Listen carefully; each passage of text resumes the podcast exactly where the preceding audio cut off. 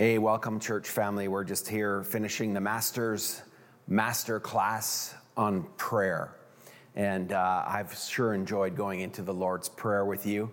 And I hope that you are practicing the things that you're learning. Today, we're dealing with the very last petition, the sixth petition of the Lord's Prayer.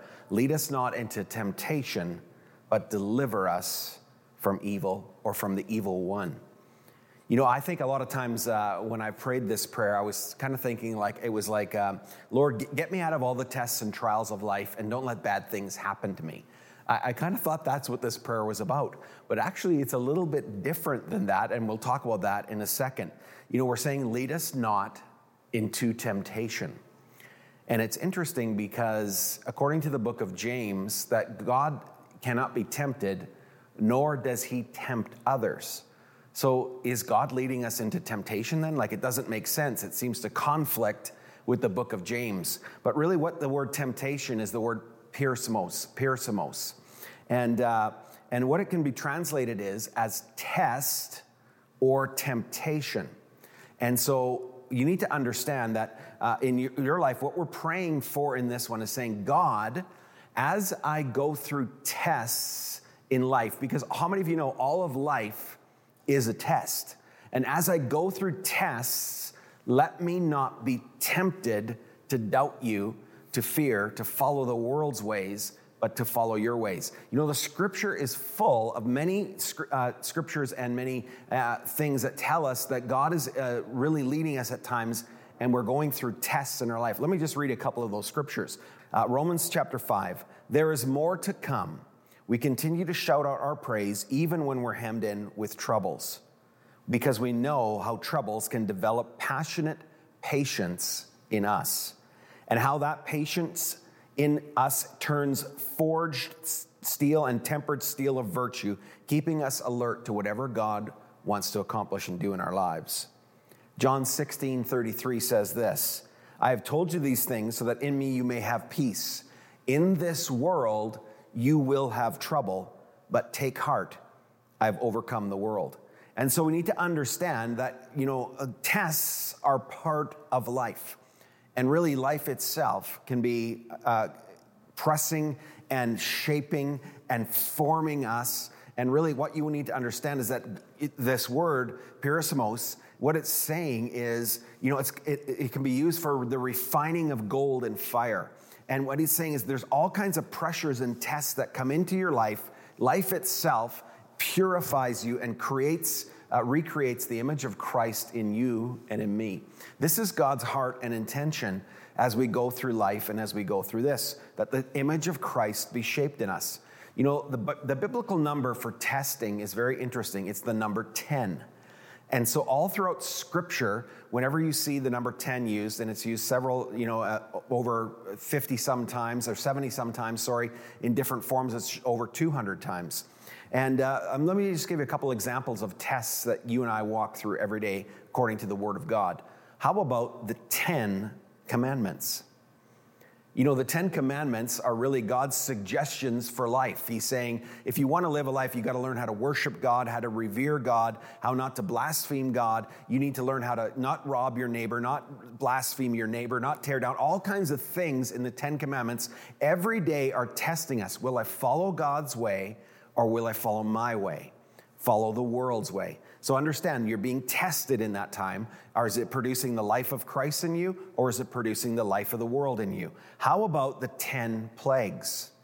The 10 plagues were a test back in 3,500 years ago in Egypt.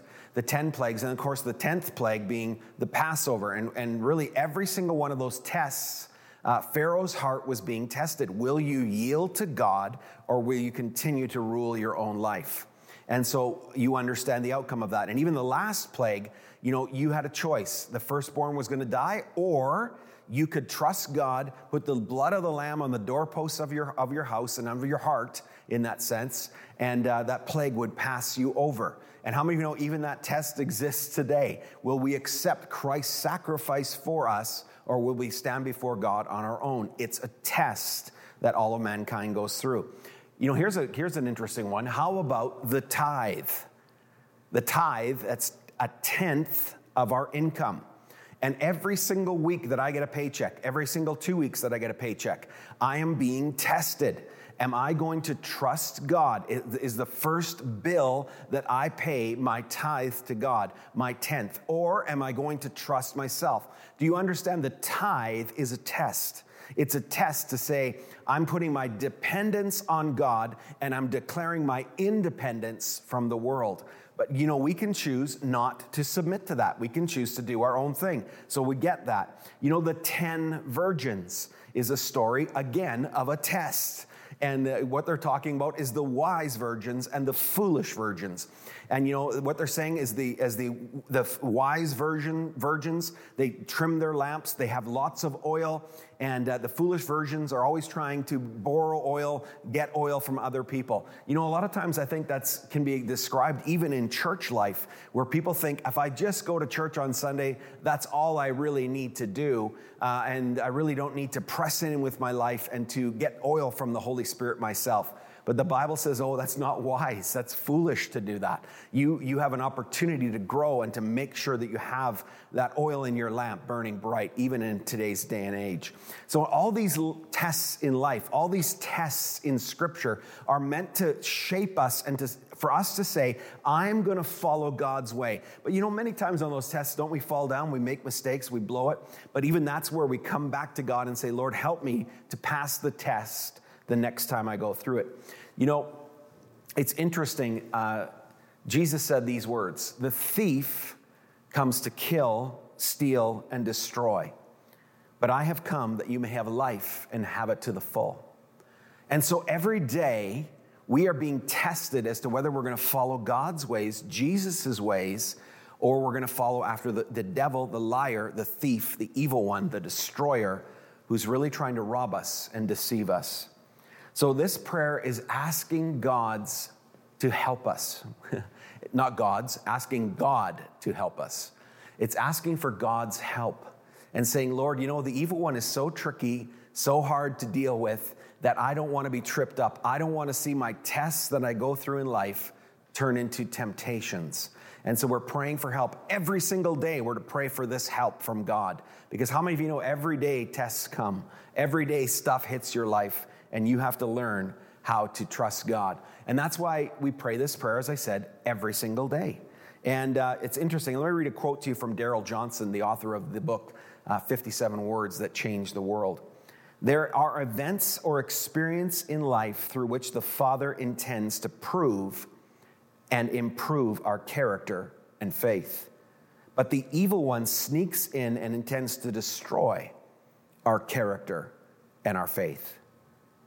You see, God is wanting us to grow and mature and become more like Jesus. But the devil wants to turn every single test into a temptation. And I want you to understand when we're praying this as we go through life, this is what we're saying. Let me not be tempted to accuse you of not being good. Let me not be tempted to turn out from your good plans for, for my life. Let me not be tempted to listen to the accuser's lies about you, about myself, about life, and about others. This is what we're asking for in this last petition that God would help us while we go through the tests that life brings to not be tempted to walk away from God. And I want to read one scripture as kind of the theme scripture of what we go off of today. And that's found in the book of Revelations, chapter 12, starting at verse 10. Listen carefully. Then I heard a loud voice in heaven say, Now have come the salvation and the power and the kingdom of our God and the authority of his Christ. For the accuser of the brethren and the brothers and sisters who accuses them before our God day and night has been hurled down. They overcame him by the blood of the Lamb and the word of their testimony. They did not love their lives as much as to shrink back from death. Wow. You know, it's interesting to just to ponder for a moment that the devil used to stand in the presence of God, hurling accusations at God about us. That person did this. That human being did this. That human being violated your law. That human being needs to be judged. They need to be judged. And every time God would say, Judgment's coming, judgment's coming, judgment's coming. And then finally, when Jesus came, Satan uh, was hurled down to earth. Now, listen to me. now that the accuser has been hurled down out of heaven, who do you think he accuses now? He no longer has an audience with God. Jesus has taken care of that. But what he's doing is he's accusing you and he's accusing me of different things. And you need to understand that the accuser's still working today, and we need to learn how to overcome his accusations. And according to this text, through the blood of the Lamb and the word of our testimony.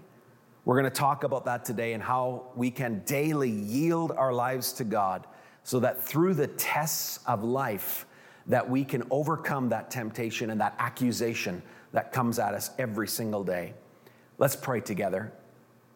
Holy Spirit, come and teach us how to overcome the accusations of the evil one. Teach us how to walk through tests so that they do not become temptations to us, Lord. Help us to live for you today. Help us to love you today. God, I pray now that you give us eyes to see, ears to hear, hearts to receive, and to respond to you as we daily bring this issue before you, God, as we look at our lives and say, when I go through tests, help me not to stop trusting you. In the mighty name of Jesus, we pray. Amen and amen. You know, it's interesting that the early church fathers used to say that the fourth petition about uh, forgive us our trespasses as we forgive those is a good petition for the end of the night.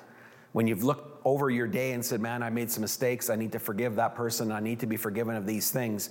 But then as you end your night or get ready for the next day, kind of the sixth petition is a good one to pray because you're looking forward to the next day and you're saying, You know what, Lord, I know that when I wake up, I'm about to enter into some tests and I need, I need your strength so they don't become temptations. Isn't that kind of an interesting thought for us to reflect on as we're praying?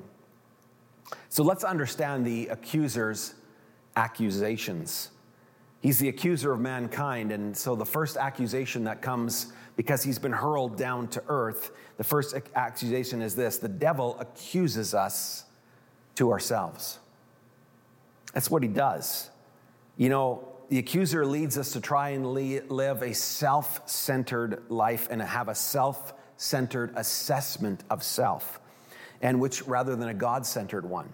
And that's why, you know, condemnation and pride are things that the devil will use to come at us and accuse us of. You know, condemnation is basically the devil whispering in your ear continually, you're not good enough. You have no worth. You're not valuable. You're not loved. You are broken. You are hated. You know, all the self talk, all the words that we think come at us that actually the enemy is sowing continually into our hearts and minds about our worth, about our value, about our acceptance, about our security.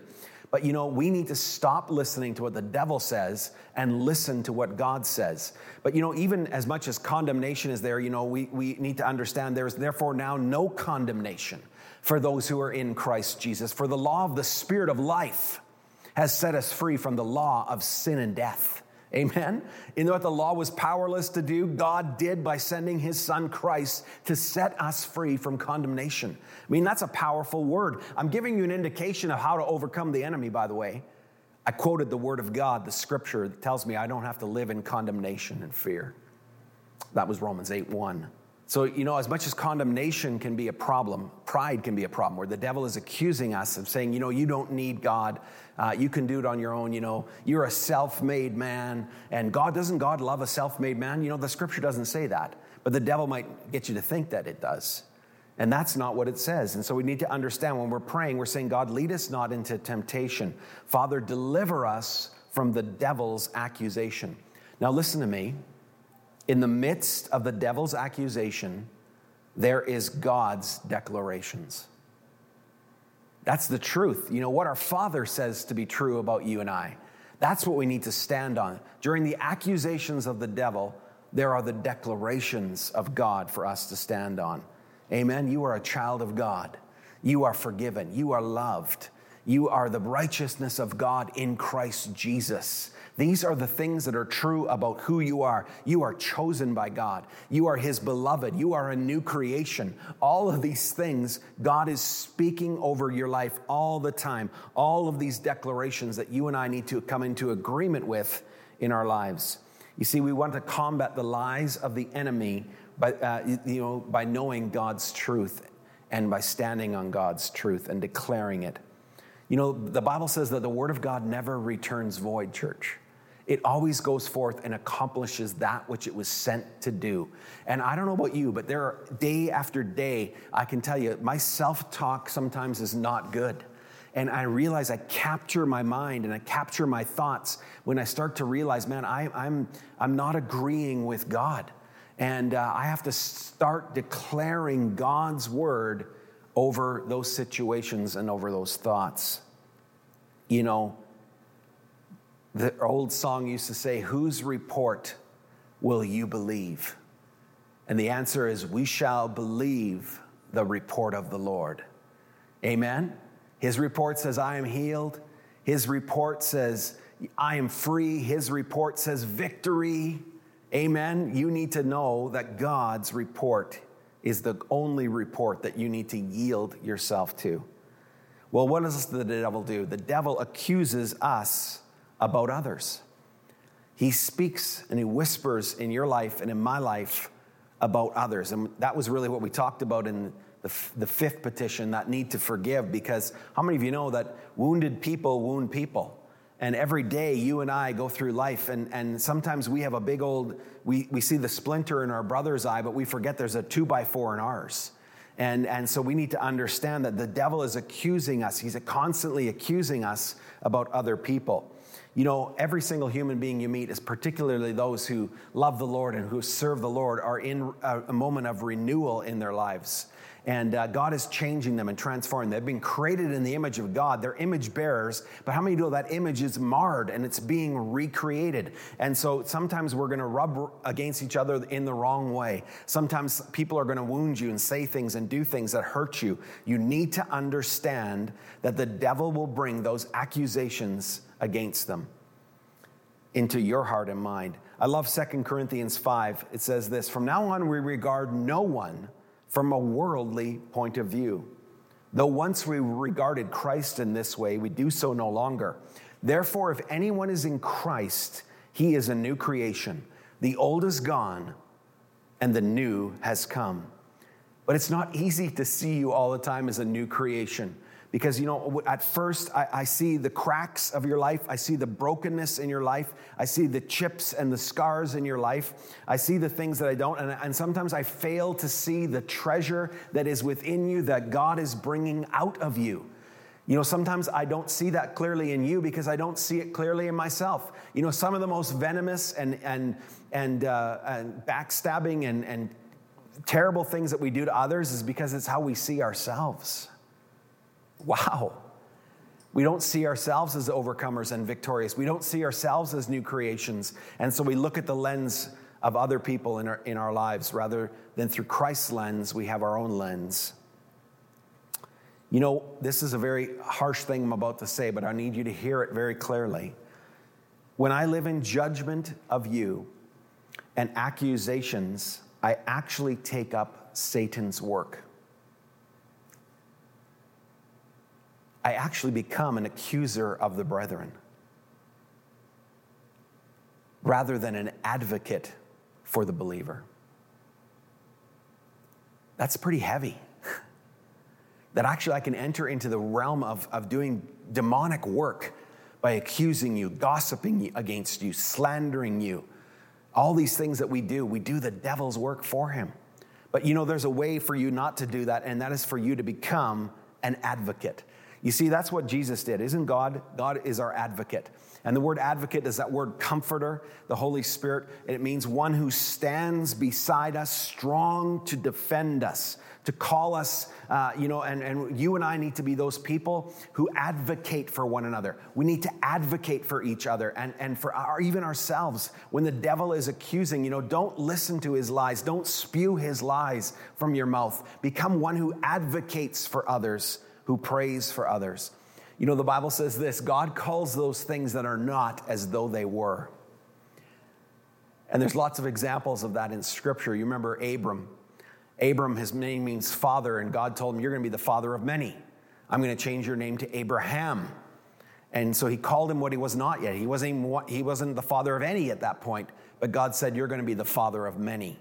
That's pretty cool. You know, Gideon looks at himself and he sees himself as the weakest in his family among, amongst a weak family. And God looks at him, and the first thing he says to him, How are you doing, mighty warrior? Calls him mighty warrior.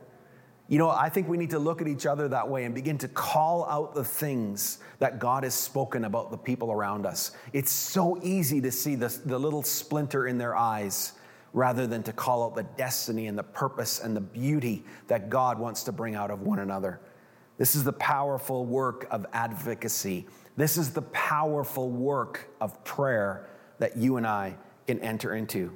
You know, we're saying, God, my Father, help me Help me, God, not to be tempted to become an accuser. Help me not to become an accuser, but help me to be an advocate, Lord. Help me to be one who prays and, and believes and speaks life over my brothers and over my sisters. Isn't really that what the scripture tells us to do? You know, Ephesians 4:29 says, "Don't let any unwholesome talk come out of your mouth, but only that which is useful for building others up according to their needs, not according to your needs."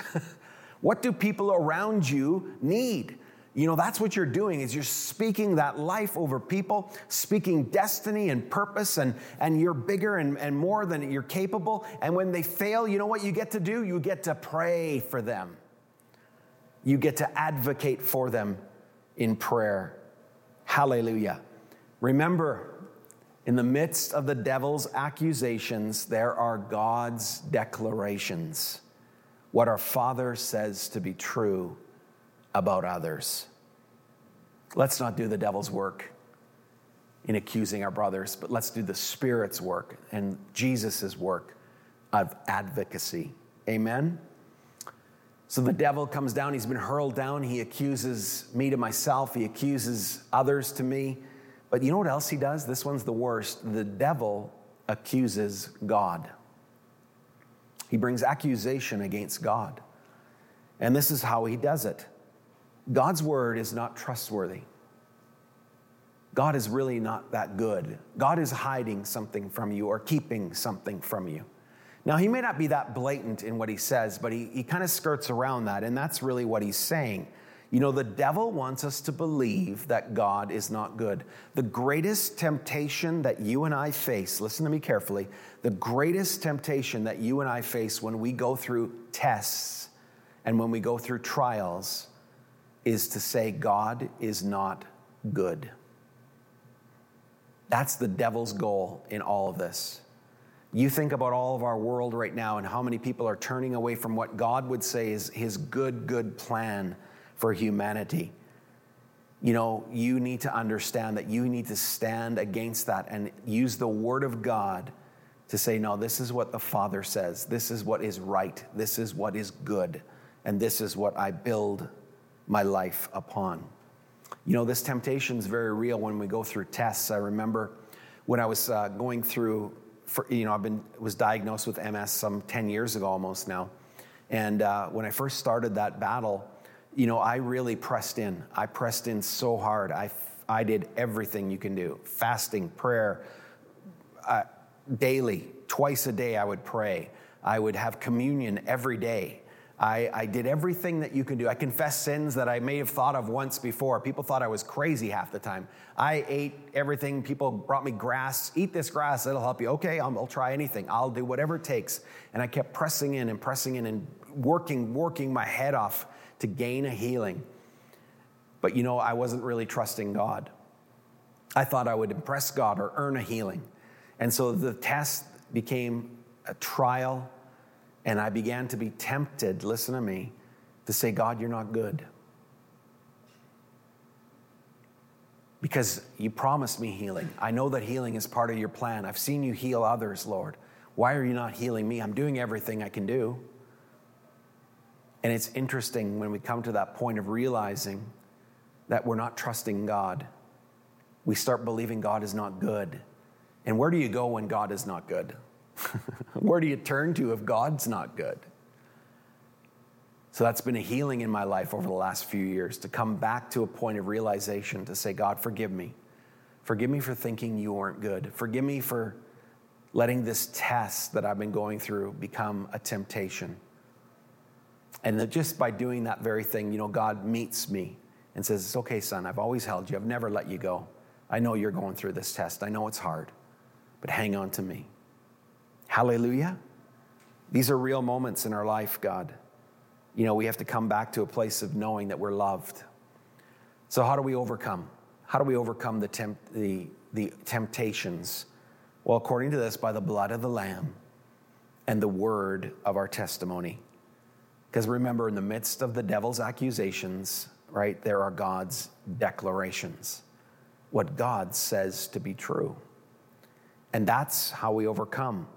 You know, we overcome by the blood of the Lamb. You know what that means? It just simply means, church, listen, it simply means you are rightly related to God through what Jesus has done, through the finished work of Christ. You are in Christ. Christ is in you. You are secure. You are safe. You can come before the Father. You, you can enter into the throne room of grace to receive mercy whenever you need it. You are rightly related to God, church. And so you have authority because of that. And then he says, let the word of your testimony, you know, you overcome the enemy that way. Not shrinking back from dying to self, not shrinking back, but trusting God. And really, the power comes when the words of our testimony agree with God's testimony in His word. That's really what it's saying. You need to press in all the time into the Word of God, church. You know, the Word of God is not just a book, it's a supernatural seed bearing, incredible book.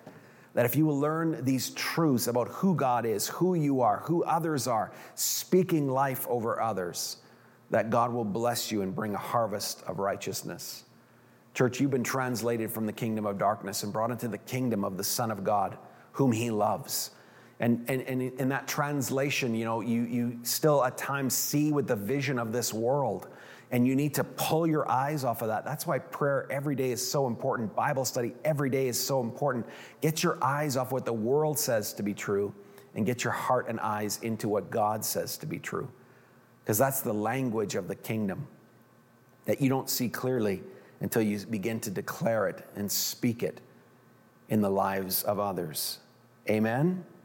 We need to see the perspective of the Son of God. You know, stand on, declare the word, declare the truth of God's word. This is really what you're being called to.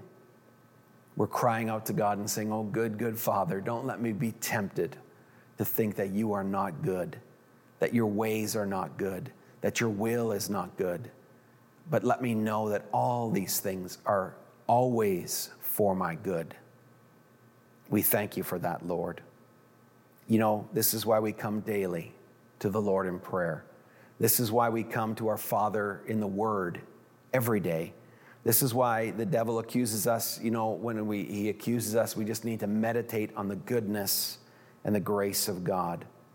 That our attitudes, our words, and our actions are shaped by the Word of God and not shaped by the devil. Amen? You know, there's a scripture, and I love this scripture uh, in the book of Isaiah. This is the work of the Christian. It says, I will welcome you to my holy mountain. This is Isaiah 56, and make you joyful in my house of prayer. I will accept every sacrifice and offering that you place on my altar, for my house of worship will be known as a house of prayer for all people. You know, I've taught you the Lord's Prayer over the last several weeks, not just to say, well, that was an interesting sermon but that you would start to pray. I told you at the beginning of this sermon series the most important thing that I can do for you while you have been in isolation is to teach you how to pray. Church, you need to pray. You're a believer, you're a follower of God. It's time for all of us, listen to me carefully, it's time for all of us to get joyfully serious about God. There's no more time in the calendar of the world. There's no more time for you just to be flippant about your relationship with God, church. It is time for you to grow and mature and pursue and to hold the handles that God has given you. Amen. It's time to cling to the King and to the kingdom of God. Everything else in this world is coming down, church. Everything else is being shaken right now. But the kingdom of God cannot be shaken. It's time to learn how to hang on to God more and more. It's time to let go of fear and to embrace faith. It's time to overcome the accusations of the enemy through your relationship with God and through the testimony of agreeing with the Word of God. I encourage all of you, I plead with all of you, I ask all of you to grow in the Lord's Prayer. Grow in learning how to take every one of these six petitions and make them real in your life so that they just become a natural outflow of how you pray Hallelujah. Church, listen. As you may have heard and may know, that the time uh, of our isolation is coming to an end slowly. Very slowly, the government is beginning to open up things, even in the realm of the church. We've just been told that we can uh, now gather in maximum groups of 50 uh, if our space allows for it, keeping all the social distancing rules, uh, doing all kinds of extra things that are really kind of interesting, but we'll get into that. But the point is, is we're just going to start opening up times of being able to gather. We're not going to be gathering at full strength yet. Um, we're just going to keep going with the, the method that we're doing with our preaching right now. But we're going to start opening things up like prayer meetings, uh, men's fellowship meetings, maybe different care groups. If you feel comfortable, if you're not sick, if you're okay to do that. We're still to maintain all the six foot distance rules and all those other things. But I want you to know that we're to start connecting and collect and coming together. And I just am so thankful that we're being able to do that right now. And so uh, you heard Pastor Peter talk about the fact that on Tuesday we're going to start with a couple prayer meetings we're just going to limit it to about 15 people because our space allows that. You can go online and you can sign up. We're going to do a six o'clock prayer meeting and we're going to do an eight o'clock prayer meeting this coming Tuesday. And um, you can sign up for that if you want to take one of those slots and come. You know, we just want to get together and we want to pray. There's so many things that we need to pray for and for our government, for people, for one another. So looking forward. So you can go online and uh, I think it's on the website that you can get one of those time slots, fill it in, say, I'm coming to the six o'clock one. And if you're not comfortable, don't feel this pressure to say, well, I, I don't know if I should go. It doesn't, you know, it's okay. It's okay. But, uh, you know, we're going to start opening up morning prayer for a few people too if they want to come. Just there are moments of time, church, that we can start gathering now, and we're going to start doing that. And so we're looking forward to being able to do that together. So make sure you register for Tuesday night prayer next week, 6 p.m. or 8 p.m. Amen?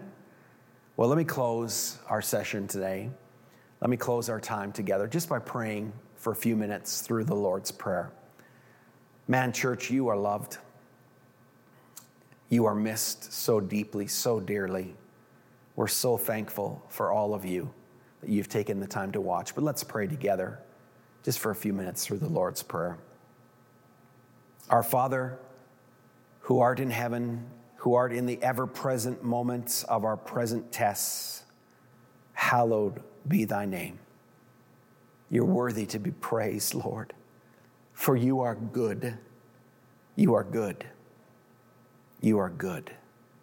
God, we pray that your kingdom of justice and peace and joy and righteousness will be established on the earth as it already is in heaven, Lord God let your kingdom come. And Lord, let your will be done, your good, good will. Your will for us is always good, Lord. I pray that it will be established on earth as it already is in heaven, in my family, in my church family, God, in the businesses, in our community, in our nation of Canada. Let the will of God, the good will of God, break forth and come forth in this hour. God, fill us with the bread of heaven. Oh, God, meet every one of our needs, Lord meet our spiritual needs, our physical needs, our emotional needs. Jesus, you are the bread of heaven. I pray that you will fill every corner of our life and we will be thankful and grateful and we will trust you in this time. God, forgive us our debts, and we know they are many and they are big. But help us also to forgive our debtors, to bring them both to the foot of the cross, and to know that your sacrifice is enough, Jesus. And Lord, today, lead us not into temptation. Lead us not to think that you are not good. Lead us not to, to accuse ourselves or others, Lord. But let us walk in the victory of overcomers, Lord, for we overcome him, the devil, by the blood of the Lamb and the word of our testimony. Hallelujah. For Jesus, yours is the kingdom, yours is the power, and yours is the glory forever and forever. Amen and amen. God bless you, church.